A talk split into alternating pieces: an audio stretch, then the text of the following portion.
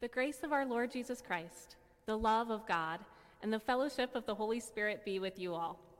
My name is Pastor Jasmine Smart, and it is such a gift to be worshiping with you this second Sunday of Advent here at Fort Street Presbyterian. It is a joy to be back with you after having served you this summer while your pastors are on parental leave during this time. The Holy Spirit brings us together even across time and space. And so together as one church, we worship God today. Please join me in the call to worship. A voice cries in the wilderness, "Prepare the way of the Lord. Make God's way clear.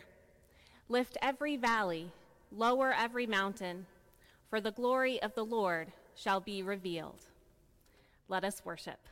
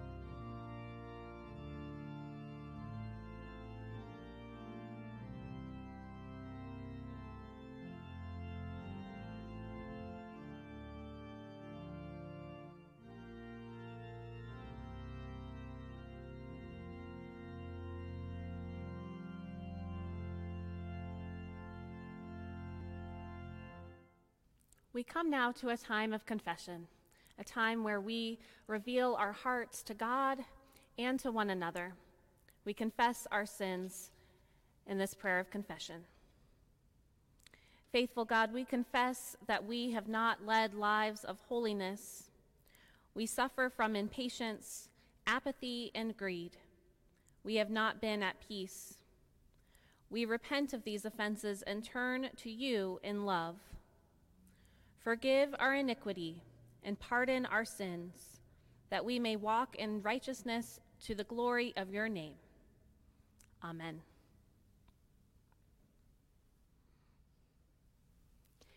Hear now these words of assurance. In Jesus Christ, everything has been made new. We are each made a new creation. The old has gone, a new life has begun. Know that you are forgiven and be at peace.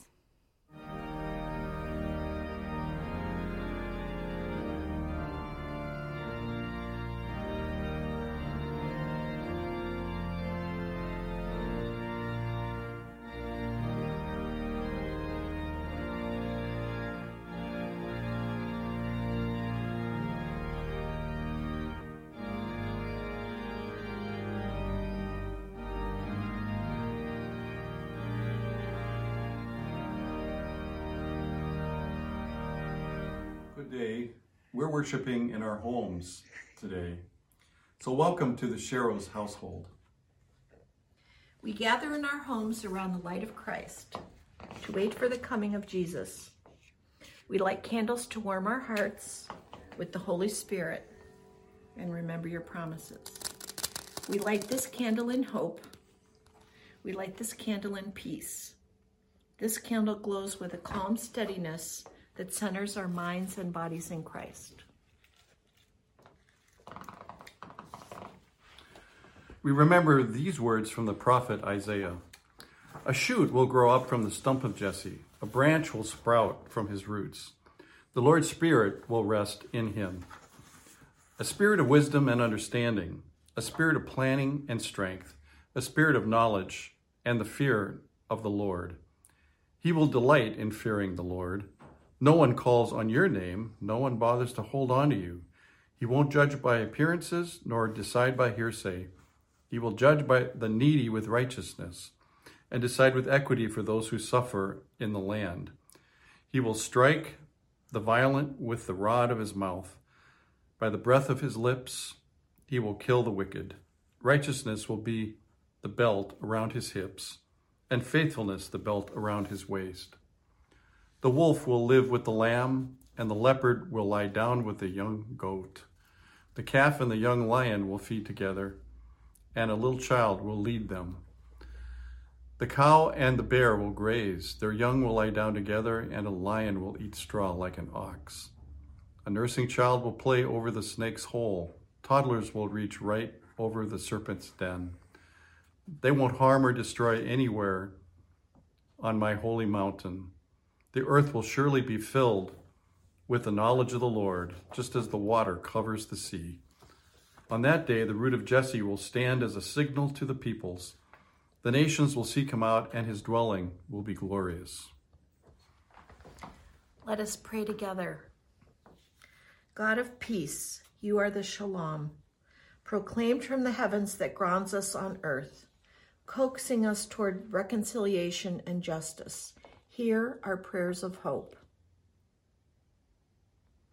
We ask that you grant us peace so that we may be peace for others. In a world that so desperately needs it, hallelujah, God, your peace reigns. Amen. Amen. Our Old Testament reading comes from the prophet Isaiah, Isaiah forty, verses one through eleven. Hear the word of the Lord. Comfort, O comfort my people, says your God. Speak tenderly to Jerusalem and cry to her that she has served her term, that her penalty is paid, that she has received from the Lord's hand double for all her sins. A voice cries out, in the wilderness, make prepare the way of the Lord. Make straight in the desert a highway for our God. Every valley shall be lifted up, and every mountain and hill made low.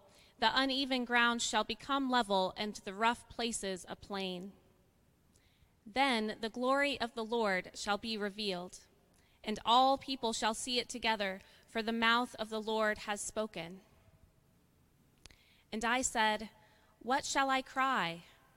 All people are grass, their constancy is like the flowers of the field. The grass withers and the flower fades. When the breath of the Lord blows upon it, surely the people are grass. The grass withers and the flower fades, but the word of God will stand forever. Get you up to a high mountain, O Zion, herald of good tidings. Lift up your voice with strength. O Jerusalem, herald of good tidings, lift it up, do not fear. Say to the cities of Judah, here is your God. See, the Lord God comes with might, and his arm rules for him. His reward is with him, and his recompense before him. He will feed his flock like a shepherd. God will gather the lambs in his arms and carry them in his bosom, and gently lead the mother sheep. This is the word of the Lord. Thanks be to God.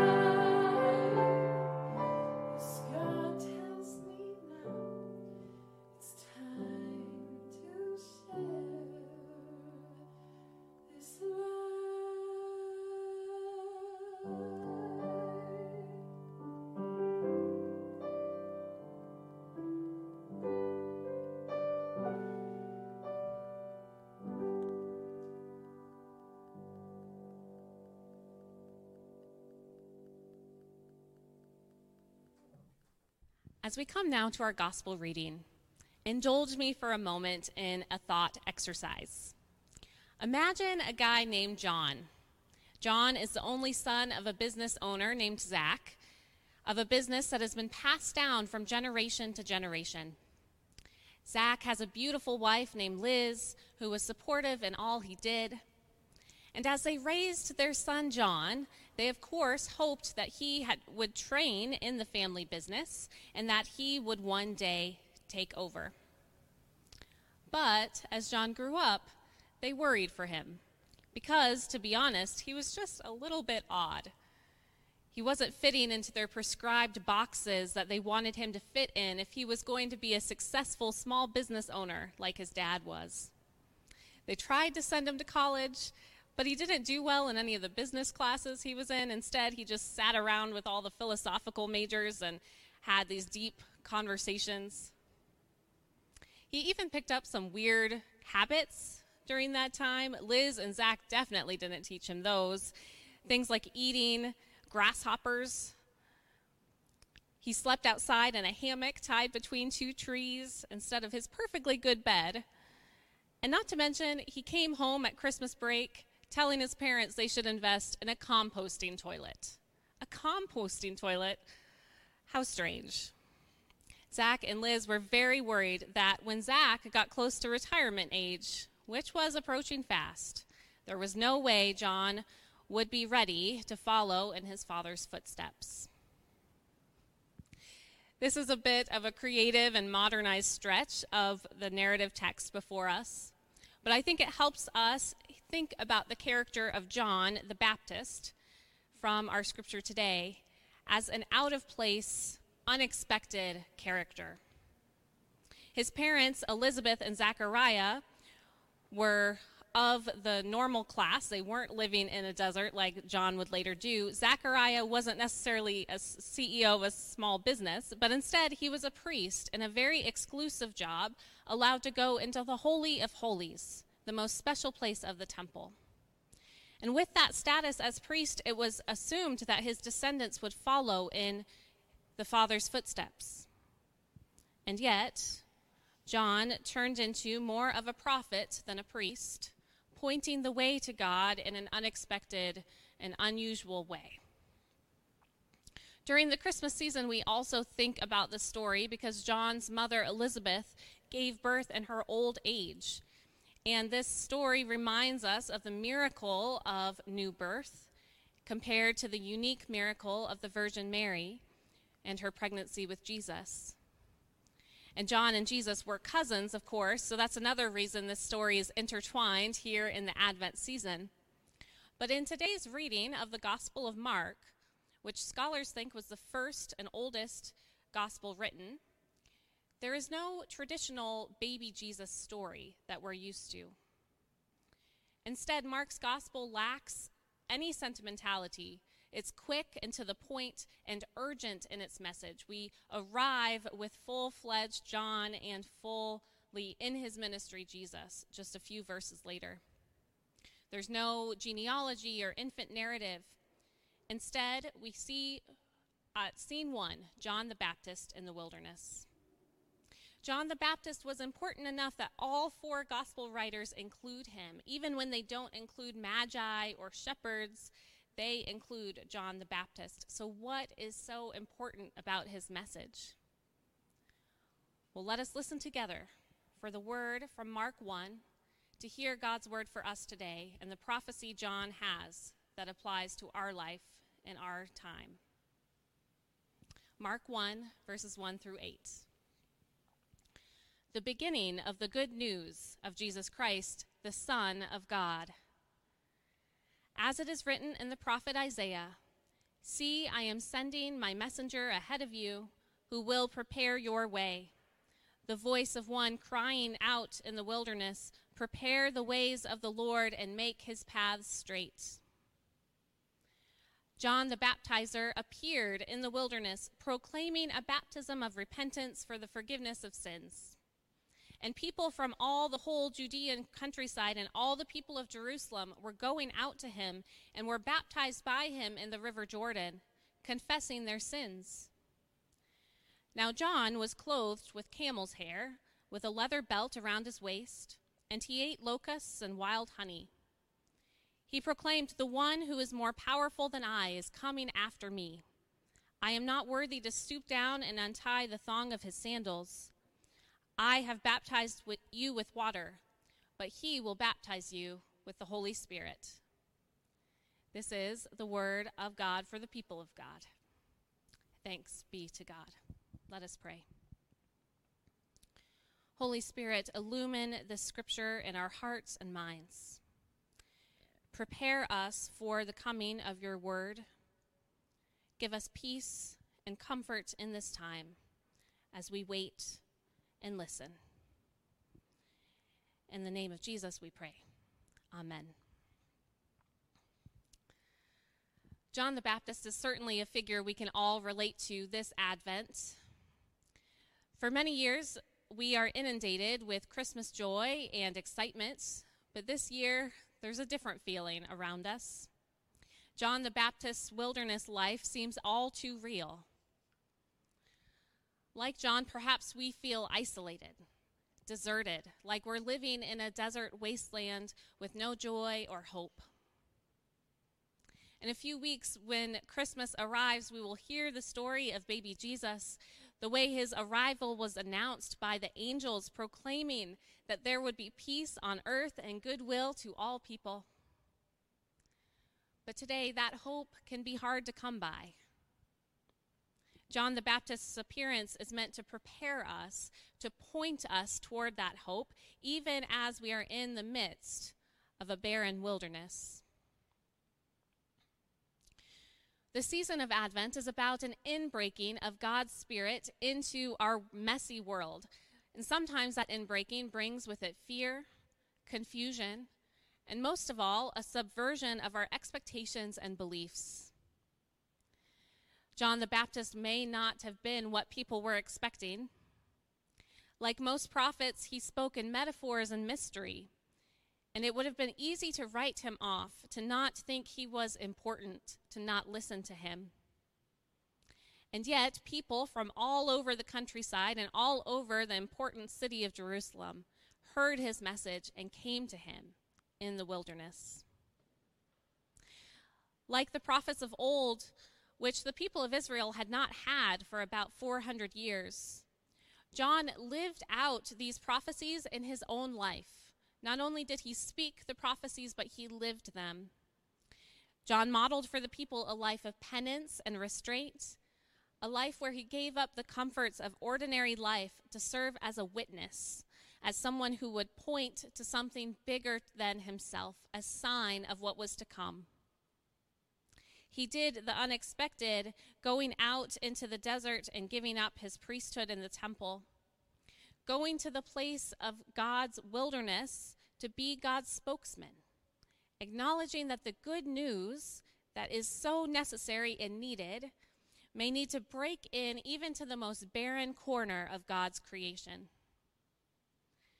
The wilderness is a place where it is all the more urgent for a Savior to arrive, a place where nothing can live. That is where God's life is needed. And yet God is there in the wilderness, bringing life out of death, even if that life is fragile and hard to see. And so perhaps times in the wilderness encourage us, like John, to put aside time of quiet and prayer and preparation, listening to the word of God in our lives so we can share that word with others. But even when we ourselves cannot hear that word, God does not send us to travel the wilderness alone. Just as people from all over came to John and created a community in that barren land, so we have a community, even across our time and our distance, even when we feel alone in our own homes. Despite our isolation, we are part of a church community, and together we proclaim the good news that is coming this Christmas season and every day. Ultimately, John's preparations pay off, and the person he's waiting for arrives. He announces in the wilderness someone more important is coming, and that person comes right after the passage we heard today. Jesus goes to the wilderness, and he decides he's going to be baptized by John, even though John could have been baptized by Jesus as the more important one. But as Jesus humbles himself and is baptized, the heavens open up. And God breaks in to our world. This is Mark's version of the incarnation, of the inbreaking of God's Spirit and presence in the world. We don't have an infant narrative. We have this heavenly scene of water and repentance and forgiveness. And right after Jesus' baptism, he too goes and spends forty days in the wilderness, in the desert, being tested by the devil. Mark knows how powerful these powers of wilderness and despair are. And so with both characters of John and Jesus, he does not try to downplay the realities of the wilderness around them. Instead, he shows God's presence arrive directly in those most barren places. Through John the Baptist and Jesus, we see figures who survive the wilderness because of their hope and the good news of God's coming kingdom. But ultimately, John's story does not end happily, and it foreshadows Jesus' own untimely demise. In Mark's gospel, John the Baptist is imprisoned, but we know from the other stories that he eventually will become executed, because his little group of followers was seen as a threat to the powers that be, the Herods of the Roman Empire. And so if John had lived his comfortable, ordinary life, he probably would not have been seen as a threat. He could have lived a long, happy life, had children of his own, and continued the family legacy of being priests in the temple. But instead, he chose to make sacrifices, to go into the wilderness purposefully, based on the promise of a Savior who had been chosen to change the world. Jesus Christ, the anointed Messiah, the coming King, prophet, and priest. John the Baptizer chose to be a true martyr. Truly, because the word martyr, in fact, means witness in Greek, someone who points to something greater than himself. So we too are called to take John as our inspiration, whether we choose to go into wilderness or find ourselves there instead. John's thought of giving up and sacrificing because of the way of the Lord, the things that were more important than his own comfort. These things speak to us today as well. Hold on to your belief in Jesus and his saving grace, that even when you go through these valleys and wilderness and barren places that can be much harder than what the self-help guides tell you, that if you just think positive thoughts, you'll be okay. Things are not always okay. But we have hope in a Savior who is greater than this world. In this life and the next, we know that Jesus is King. So let John's witness be a comfort to you and a challenge, that God's presence is with you in the wilderness. And find ways to find those places of honey, those sweet moments, even in the wilderness, eating honey. And know that God's inbreaking spirit, just as it comes down in Jesus' baptism, just as the skies open up and God's presence is revealed, that presence is around us always, even when we can't see it or feel it. The spirit is just beyond the horizons of this world. So be like John. Announce peace and hope for all people, and the good news is coming. Thanks be to God. Amen.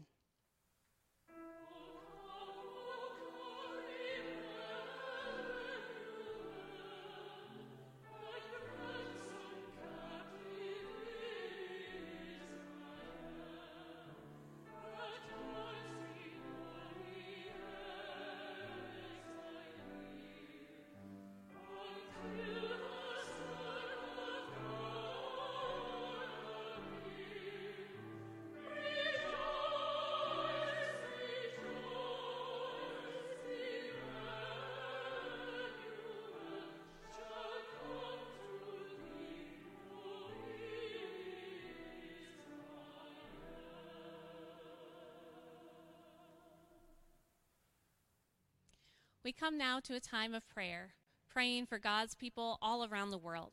So please join me with your hearts and spirit in prayer. God, when the time was ripe and the hour had come, you sent your servant John into the wilderness to proclaim the coming of the one true Messiah. Make way, repent, and be baptized, for the salvation of God is at hand. John came to bear witness to the true light, the Messiah, the Son of God, and he told them, "Wake up, watch, and wait, for the hour is near when the Son of God will arise." God, on the second Sunday of Advent, we have heard your servant crying out to us in the wilderness. We have heard the call to repentance and restoration, and we want to respond. We have heard that you are offering forgiveness of sins, and we want to hear your mercy spoken over us. We have heard that you are baptizing with water and with the Holy Spirit and with fire. Cleanse us and make us new. We have heard that you are ushering in a reign of peace, and we want to see your kingdom when it comes. God, our sins are many, but your mercy is great. Our vision is dim, but your coming is at hand. Our hope is feeble, but your promises stand forever. God, your world stands in need of you. Everywhere we look, we see need of you for your coming, your restoration, your peace, your transformation. On this second Sunday of Advent, we pray for the nations to know your truth and your light. We pray for the poor, the hungry, and the needy. We pray for those who are spiritually hungry and poor in spirit. May they come to know the living water and to drink deeply from your well. We pray for those who may be facing Christmas alone or sick or homeless or destitute. Jesus Christ, light from true light, be a light in the darkness of our lives. God, the hour of your coming again draws near. Make us ready in our hearts and our minds and our souls. And Lord Jesus Christ, come to us again this Advent. Come and do not tarry. We ask you to come and model for us the way we should live, including the ways we should pray in one voice. Our Father, who art in heaven, hallowed be thy name. Thy kingdom come, thy will be done, on earth as it is in heaven. Give us this day our daily bread, and forgive us our debts, as we forgive our debtors. And lead us not into temptation, but deliver us from evil. For thine is the kingdom, and the power, and the glory forever. Amen.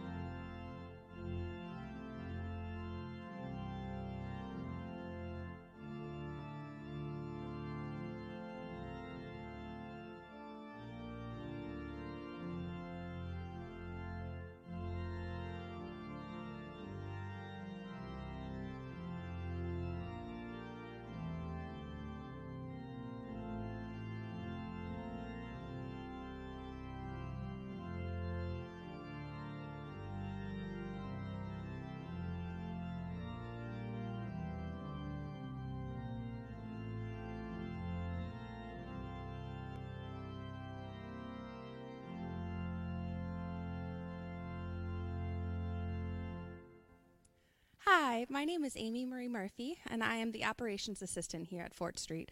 I've got a few announcements here. The first is that we are still running Open Door, and we are looking for volunteers to help on Monday, Tuesday, Wednesday, or Thursday in the morning afternoon time. So if you're interested in doing that or hearing more, just email Trish or look into your newsletter for more information. We're also still looking for tech volunteers. Um, those are the people that help me out. So it might be as simple as hosting the Facebook live stream from your home, or maybe you'll come in and do the soundboard with me, or maybe we eventually get you working on the cameras and setting up everything for the actual live stream. Wherever your experience level is, we'd love to join you, have you join us and train you on how to work and volunteer in this way. Secondly, we recognize that celebrating Advent and celebrating this holiday season is a little bit difficult from home. So we have a couple ways that we're inviting families to do so. The first is an Advent devotional that you should have seen in your newsletter that'll talk you through how to light the Advent cal- candle from your home and how to celebrate that way. And the other way is to record a video of you and your family um, doing something that is traditional or memorable for you in the holiday season. So maybe that is baking Christmas cookies or decorating the Christmas tree. Maybe you like to sing a certain carol with your family or have some other tradition. If you are interested in being showcased on our social media with that as a way that we can come together and celebrate from afar, then please take a video of you and your family doing so and email it to me at admin at fort street dot org. Today, we would like to congratulate Pastor Sarah and Garrett on the birth of baby Naima. She was born Wednesday on the second at four thirty p.m., seven pounds, exactly twenty-one inches. And I hope you see in your email the, the announcement of this amazing birth. We are so happy for our pastors here. We also would like to remind you it is stewardship season, so stewardship pledges are due today. If you have already are about to put them in the mail, please go ahead and keep sending them, but they are due today, and your stewardship team thanks you for preparing for twenty twenty-one with your pledges. And finally, coffee hour. Please join us after the service today. I will be there. I'm happy to see some of you again since we can't be in person, unfortunately. Love to see you and be able to share with one another some of the Christmas joy and peace in your lives. So now prepare yourself for the blessing of God. Know that you are loved, and whether you are in the barren wilderness or on the peaks of mountains, God is with you. God's presence surrounds you and lifts you up and gives you hope and joy. Let John be a witness for you that Jesus is coming. And when you are called to be that witness to the world, announce with confidence, prepare the way of the Lord in our own lives and in the lives of our friends and neighbors. May the Lord bless you and keep you. May the Lord's face shine upon you and be gracious to you. May the Lord's countenance be lifted upon you and give you peace. In the name of the Father, Son, and Holy Spirit. Amen.